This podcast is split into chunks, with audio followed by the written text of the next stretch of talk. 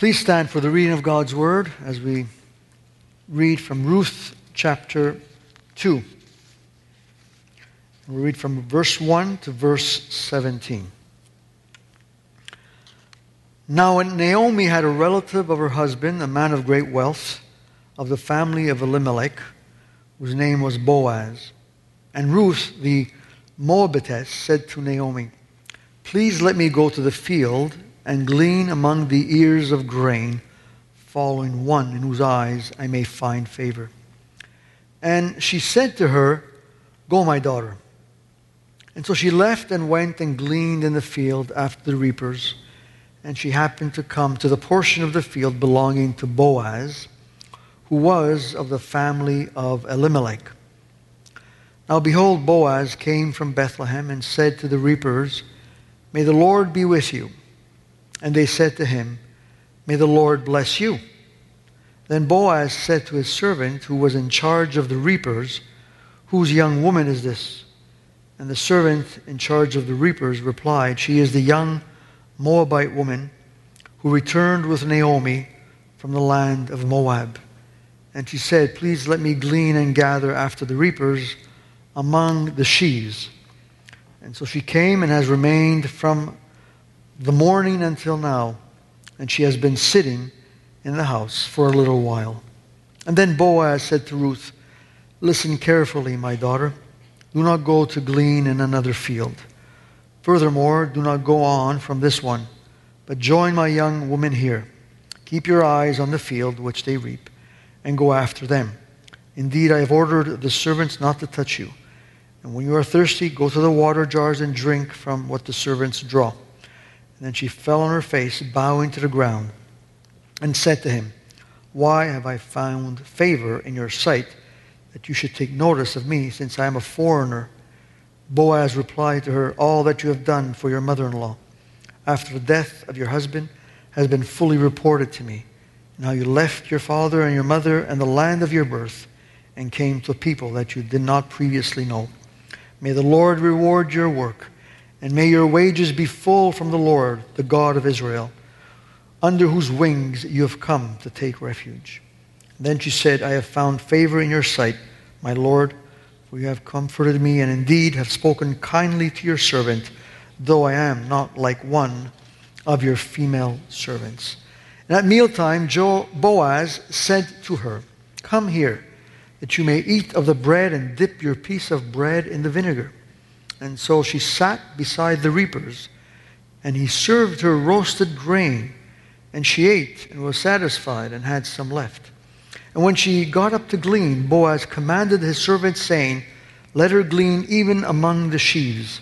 Do not insult her. Also, you are to purposely slip out for her some grain from the bundles and leave it so that she may glean and do not rebuke her. And so she gleaned in the field until, until evening. And then she beat out what she had gleaned, and it was about an ephah of barley.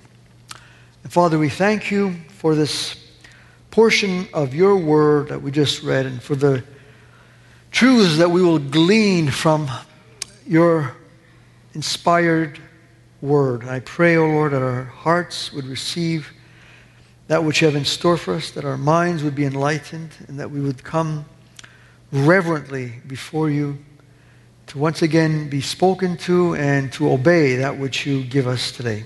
Thank you for everyone that is here. For those who are away, we pray that you would watch over them and grant them traveling mercies. And this we ask in the precious name of our Lord. Amen. Please take your seats. So in this chapter, we are introduced to scene two of the book of Ruth. Orpah, one of Naomi's daughter in laws that we saw last week, is no longer in the picture. She's in Moab. Three main characters appear in the book of Ruth from this moment on and remain as our focus for the remainder of the book. First, there's Naomi. Naomi represents the backslidden um, child of God that finds her place back in Bethlehem, back in the house of bread, back in Judah. She has overcome her inhibitions, her fears, her fear of being judged, of being criticized, and she goes back to the land of Israel. Naomi is an inspiration to all of us who, at one point or another, have walked away from the Lord, turned our back to the Lord, being drawn to the world, and then realize that the world has nothing to offer us. And then when we go back to Him, we realize that He welcomes us with open arms. The second character that we see in this book, and he appears in this chapter, is Boaz. He is a picture of Jesus Christ. I'll be saying more about this later on. The third main character of this book, of course, is this Gentile woman, a Moabite, who is a young lady from a pagan country called Moab, Ruth, who has been sovereignly called by God to leave her land, leave her family, and join herself to God's people. She is a picture of a new believer in Christ who places her faith in the true God.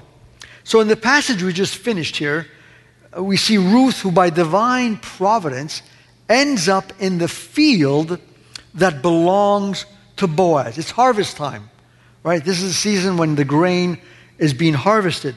And many Israelites are out in their fields. And here's Boaz, who has these reapers and servants working for him, and Ruth happens to be in that number. And we're going to see today the situation first, the dire situation that both Naomi and Ruth find themselves in. For it says in verse 2 And Ruth, the Moabitess, said to Naomi, Please let me go to the field and glean among the ears of grain, following one of in whose eyes I may find favor. Now, why is she saying this? Most likely, Naomi is reluctant to have Ruth, her daughter in law, go out. She is a Moabite. She is young. She's a foreigner. People don't know her. She may be in, disturbed, and, um, and maybe some men will hit, uh, hit on her. And so she's thinking about all this. She goes, Look, I just don't feel comfortable. I'm not strong enough to do it myself, but I don't want her to go out. And so you see, Ruth takes the initiative. Therefore, we see her boldness. Naomi uh, is surprised by this because she should have been the one saying, Ruth, why don't you go out and start gleaning? But no, it's Ruth that takes that bold step. She proposes this act in accordance to what God's word had already provided. Ruth is bold because she knows that her God, her new God, the God of Israel, is not like the fake gods, the gods that she had left behind in Moab. These gods are described in Psalm 115, verses 4 to 8. We are told, Their idols are silver and gold, the work of human hands. They have mouths, but they cannot speak. They have eyes, but they cannot see. They have ears, but they cannot hear. They have noses, but they cannot smell. They have hands, but they cannot feel. They have feet, but they cannot walk. They cannot make a sound with their throat, and those who make them will become like them. Everyone who trusts in them. That's the God or gods that she used to worship when she was back in her land of Moab. But now she had placed her trust in the true God, the God who has no eyes but sees, the God who has no hands but touches and feels and is outstretched, the God who has no feet but moves everywhere and is everywhere, the God who has no ears but hears everything. That's our God. And she knew that this God was going to take care of her. Therefore, she trusted in him. She knew that God would take care of her. She didn't know where to go. She was a foreigner. All the odds were against her because of her nationality, because of her past, because of her sex. She was a woman, but she was willing to take a chance and ventured out in faith, knowing that she was in God's hands. See, trusting God does not mean that we just wait around. It means we act on a portion of God's word that has been revealed to us, that has spoken to us, and we move out in faith. Ruth knew that God had made provisions for widows in His Word, and she acted based on her knowledge of the revealed A word of God. Thirdly, we see her willingness. Her statement, please, she pleaded with Naomi because Naomi was reluctant. Please let me go. Let me do what I can do, and God will take care of us. There she shows a willingness to step out in faith. Ruth went to a field that she did not know and began to glean. She was allowed to do this because of the command that God had given to the Israelites regarding widows and foreigners, found in Leviticus chapter 19. Now, when you reap, God tells those who own lands these words When you reap the harvest of your land, you shall not reap to the very edges of the field, nor shall you gather the gleanings of your harvest. And you shall not glean your vineyard, nor shall you gather the fallen grapes of your vineyard. You shall leave them for the needy and for the stranger. I am the Lord your God. This was a commandment, and Ruth knew this command because Naomi had shared God's word with her, and she knew that she could trust in the Lord. Now, keep in mind, Ruth would be most likely viewed by the Israelites negatively. Already, Moab was not a friendly country to Israel. And secondly, not everyone feared the Lord in Israel. Ruth is a widow. And in the mind of the average Israelite, she is less than nothing, a person to be despised, to be rejected. She's just a pagan looking for some food. And this meant that she would have to enter into a field sheepishly, reluctantly, maybe even fearfully, with apprehension. She wouldn't know what she could do. I'm not sure how many of you have ever walked into a field and you know you're alone and you're walking into this field and you feel an apprehension. You feel something could happen to you. Imagine alone, a woman, a young woman, walking into the field, but her trust was in the Lord. She knew that God was in control. And as God's word promises in Psalm 37, verse 23, the steps of a man are established, or as the King James Version says, are ordered, are set by the Lord. He delights in his way. So when God delights in a child of his, he establishes, he orders, he sets his steps. And because God delighted in this Moabite woman, he was directing her to the field where God was preparing something for Ruth. See, she was just looking for a little bit, but God was orchestrating far more. Do we believe in this? That's why Paul says in Ephesians, to the God who does far more than we can imagine or think, because he is always at work in us according to the power that is at work in our lives. So that's the situation that she was in, and that's the situation Naomi was in. And now let's look at the serendipity. That word simply means finding something beyond what you expect, finding something that you never would have imagined.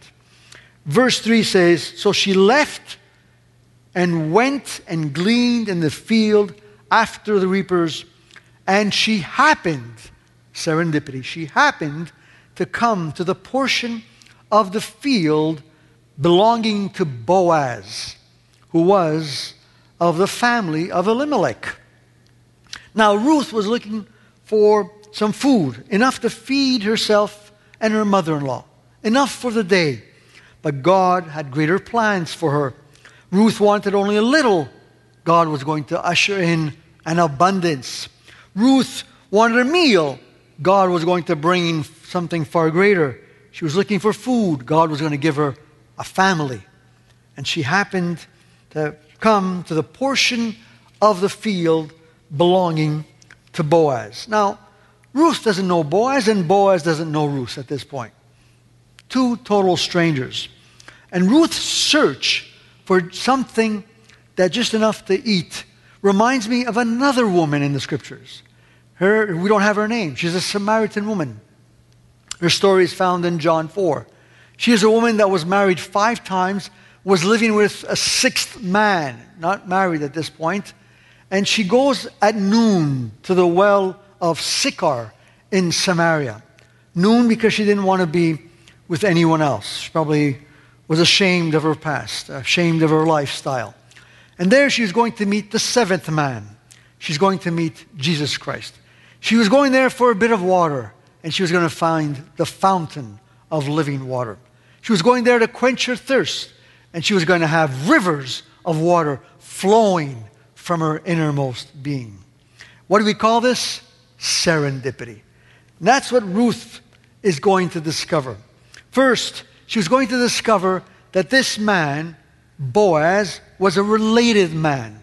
It says that he was a relative of Elimelech, her dead father in law. Little did she know that Boaz was going to end up in her life. Later, Boaz is going to perform the function of kinsman redeemer. Please remember these two words kinsman, which means a relative, redeemer. And to, to this widow and to Naomi, according to the law of God as outlined in Numbers 27. So I encourage you to read that throughout this week. Numbers 27 gives the, the law of kinsman redeemer. Boaz here is a type of Jesus Christ, our Redeemer, who also became our relative. He became flesh so that he could redeem us because we were spiritually bankrupt with nothing to, to uh, look forward to. We had nothing but judgment awaiting us. But Jesus becomes our kinsman redeemer, our relative by becoming flesh, and gives us access to his glorious inheritance. He was a related man. Secondly, Boaz was a rich man. Uh, later on in the text, we discover that Boaz was very, very wealthy. This means that Boaz possessed all the necessary resources to redeem, to carry out the task of redemption for both Ruth and Naomi. And Jesus Christ, as our kinsman, as our relative redeemer, also has all the necessary resources to redeem us. Paul, writing about him, says he was rich, and yet he became poor, so that through his poverty we might become rich. Jesus possesses everlasting love for the fallen sinner. He possesses infinite grace sufficient to save our souls. He completed God's plan for our redemption in its entirety. And now God is satisfied because Jesus saves us to the uttermost. He has done more than we could ever dream of because indeed Jesus is all wealthy. And thirdly, he was a respected man.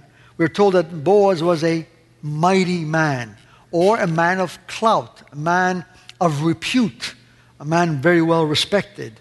And Boaz obviously is a clear picture of the Lord Jesus Christ. And his actions in the field that day show us how the Lord moves towards us who are in need, just like Ruth. We are the object of his providential care. So we've seen the situation and we see serendipity. Now let's look at the surprise in all of this. Verses 8 to 10.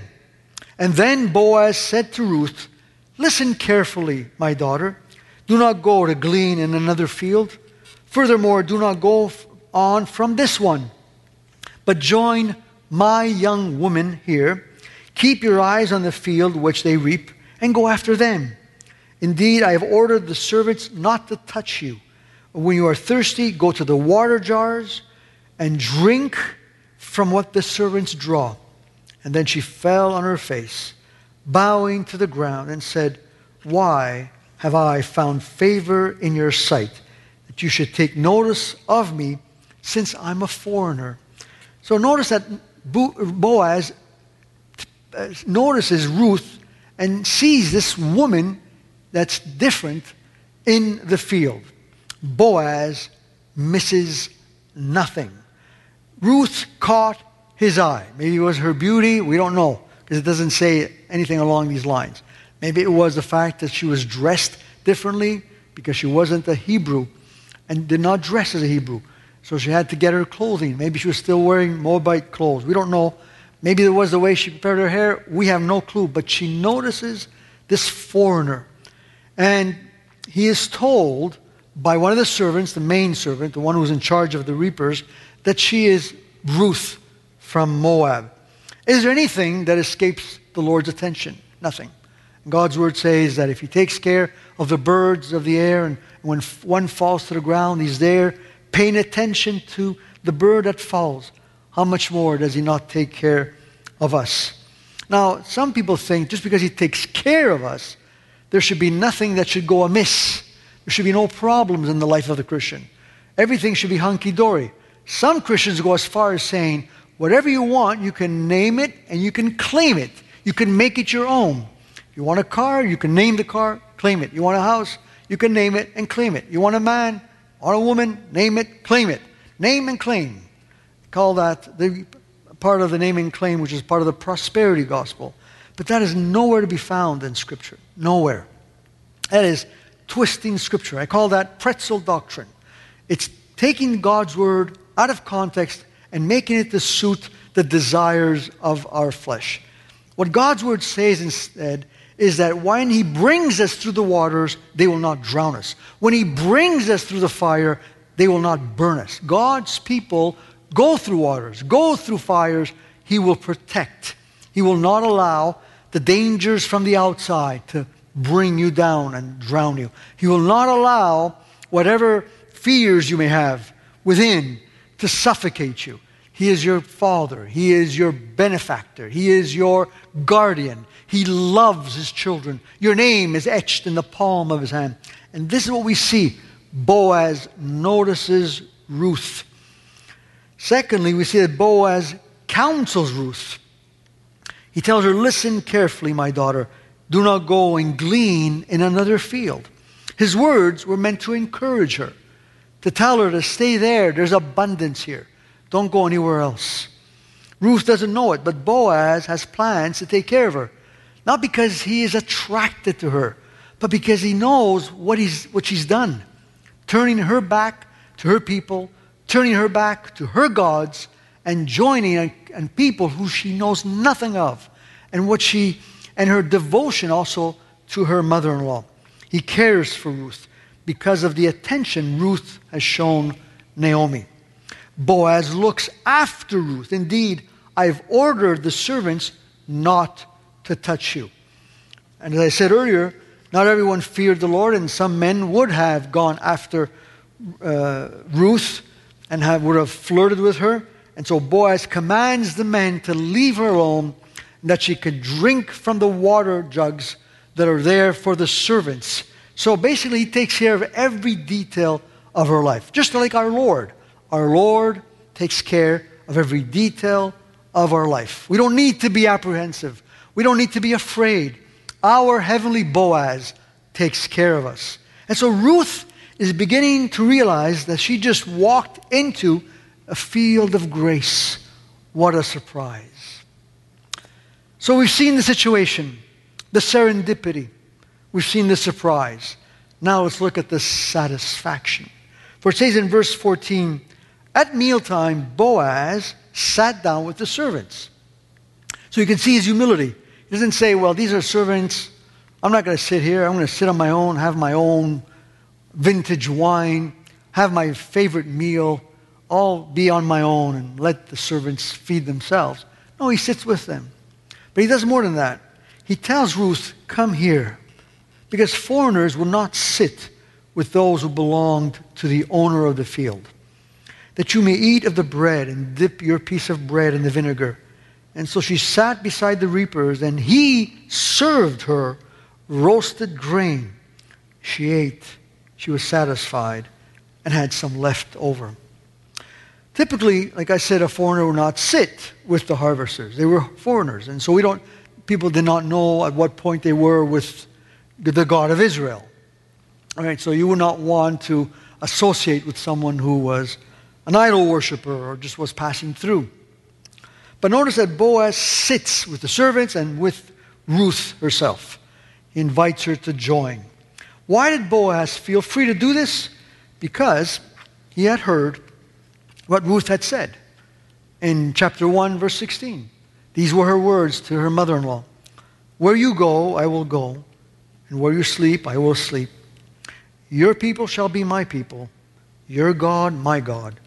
Where you die, I will die. There I will be buried. And Boaz had heard that Ruth had said this to Naomi. And so she goes, This is a remarkable woman. And I don't want her to feel as a stranger. And I believe that's what we should be doing every time when someone walks through these doors. We should make sure that no one feels left out. Not everyone will appreciate our kindness. Not everyone will appreciate the fact that we go out of our way, but that is the way we are to behave as believers. We are to receive each other without any judgment and without any criticism. And the Lord instructs God's people, His church, to do this receive each other without judgment. Because judgment can be wrong when it's done from appearances.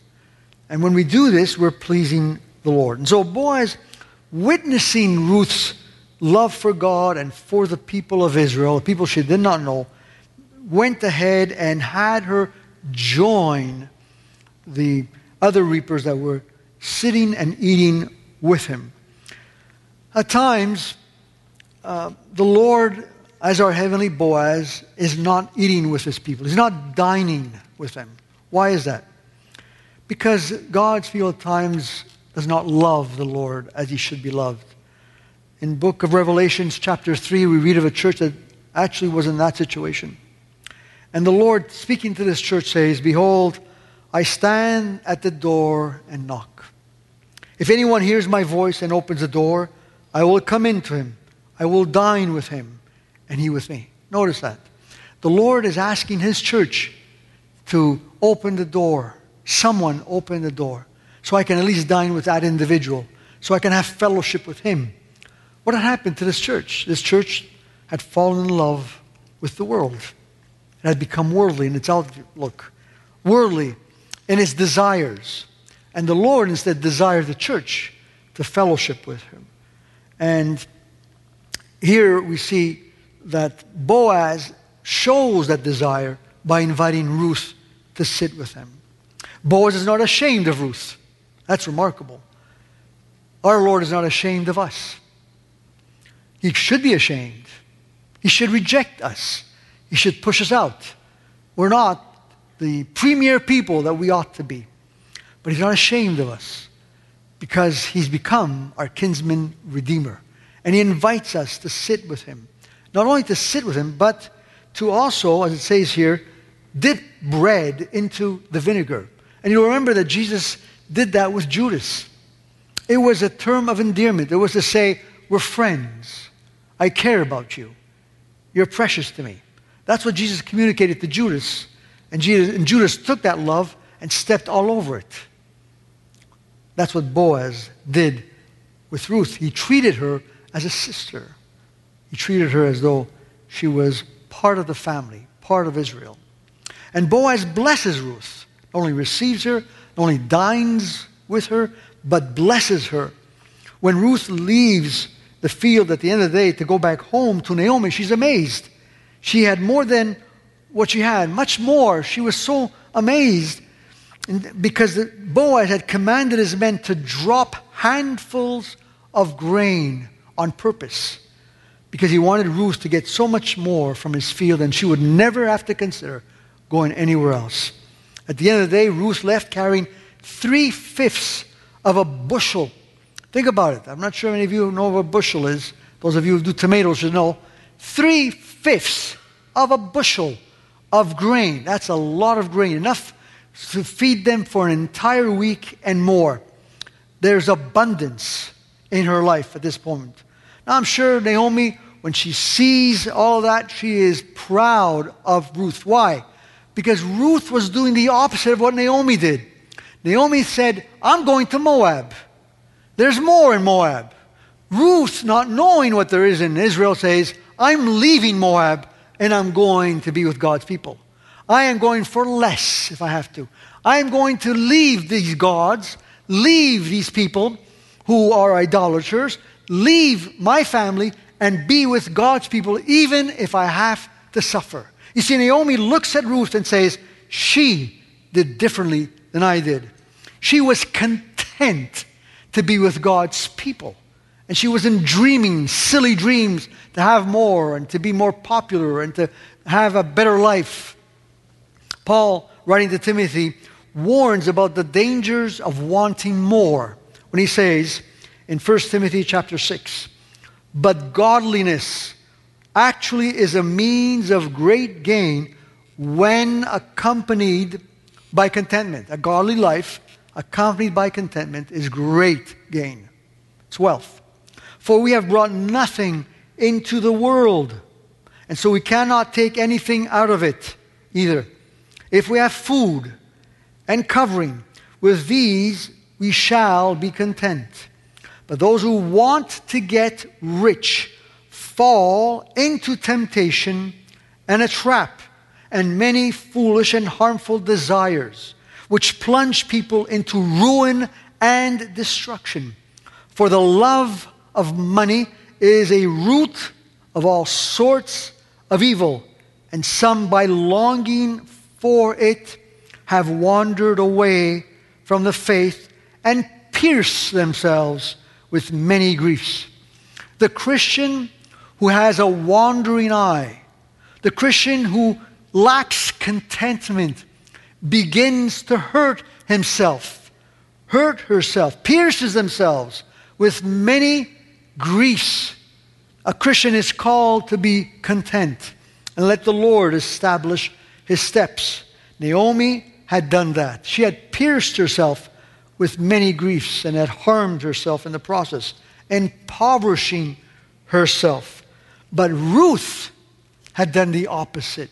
Ruth had not followed her example. She didn't condemn her, she didn't judge her, she respected her, but instead chose another path. And we see contentment in the life of Ruth, which is of great gain.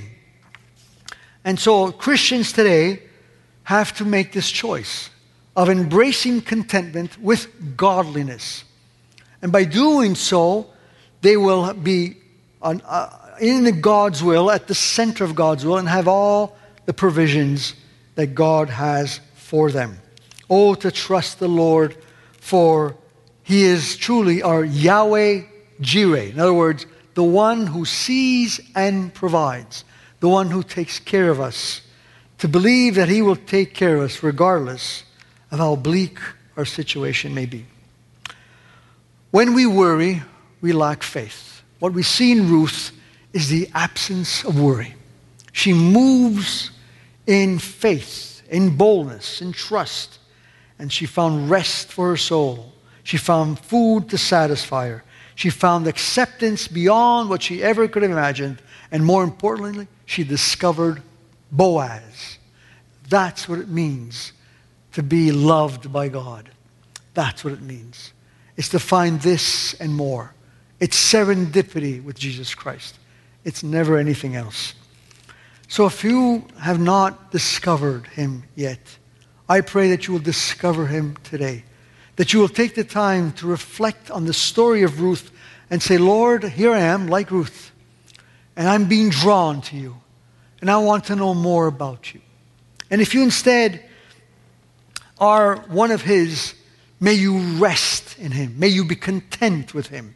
May you discover His goodness, His acceptance, His love for you, and may you rejoice in these, just like Ruth rejoiced in the providence that came her way. Ruth found out that when we are in His presence, we have nothing to fear because He meets all our needs. We are full and we are provided for when we are with the Lord. Heavenly Father, we turn to you. Some of us are like Naomi before she repents, before she changes her mind, before returning to Israel. Too many of us, Lord, are tempted with the world's message of more, the world's message of there's something waiting for you, there's something more outside. And we fall for that at times, like Naomi. And we ask for deliverance from that lie. We ask that we would indeed be content with you, that we would find ourselves in this place of trust like Ruth, that we would be bold like her when it comes to your word, and that we would not be afraid and worry. We realize, O oh Lord, from your word that worry steals away our joy. It puts us at a disadvantage. We begin to plot, plot and scheme our way out of problems only to find ourselves in a hole deeper and deeper still.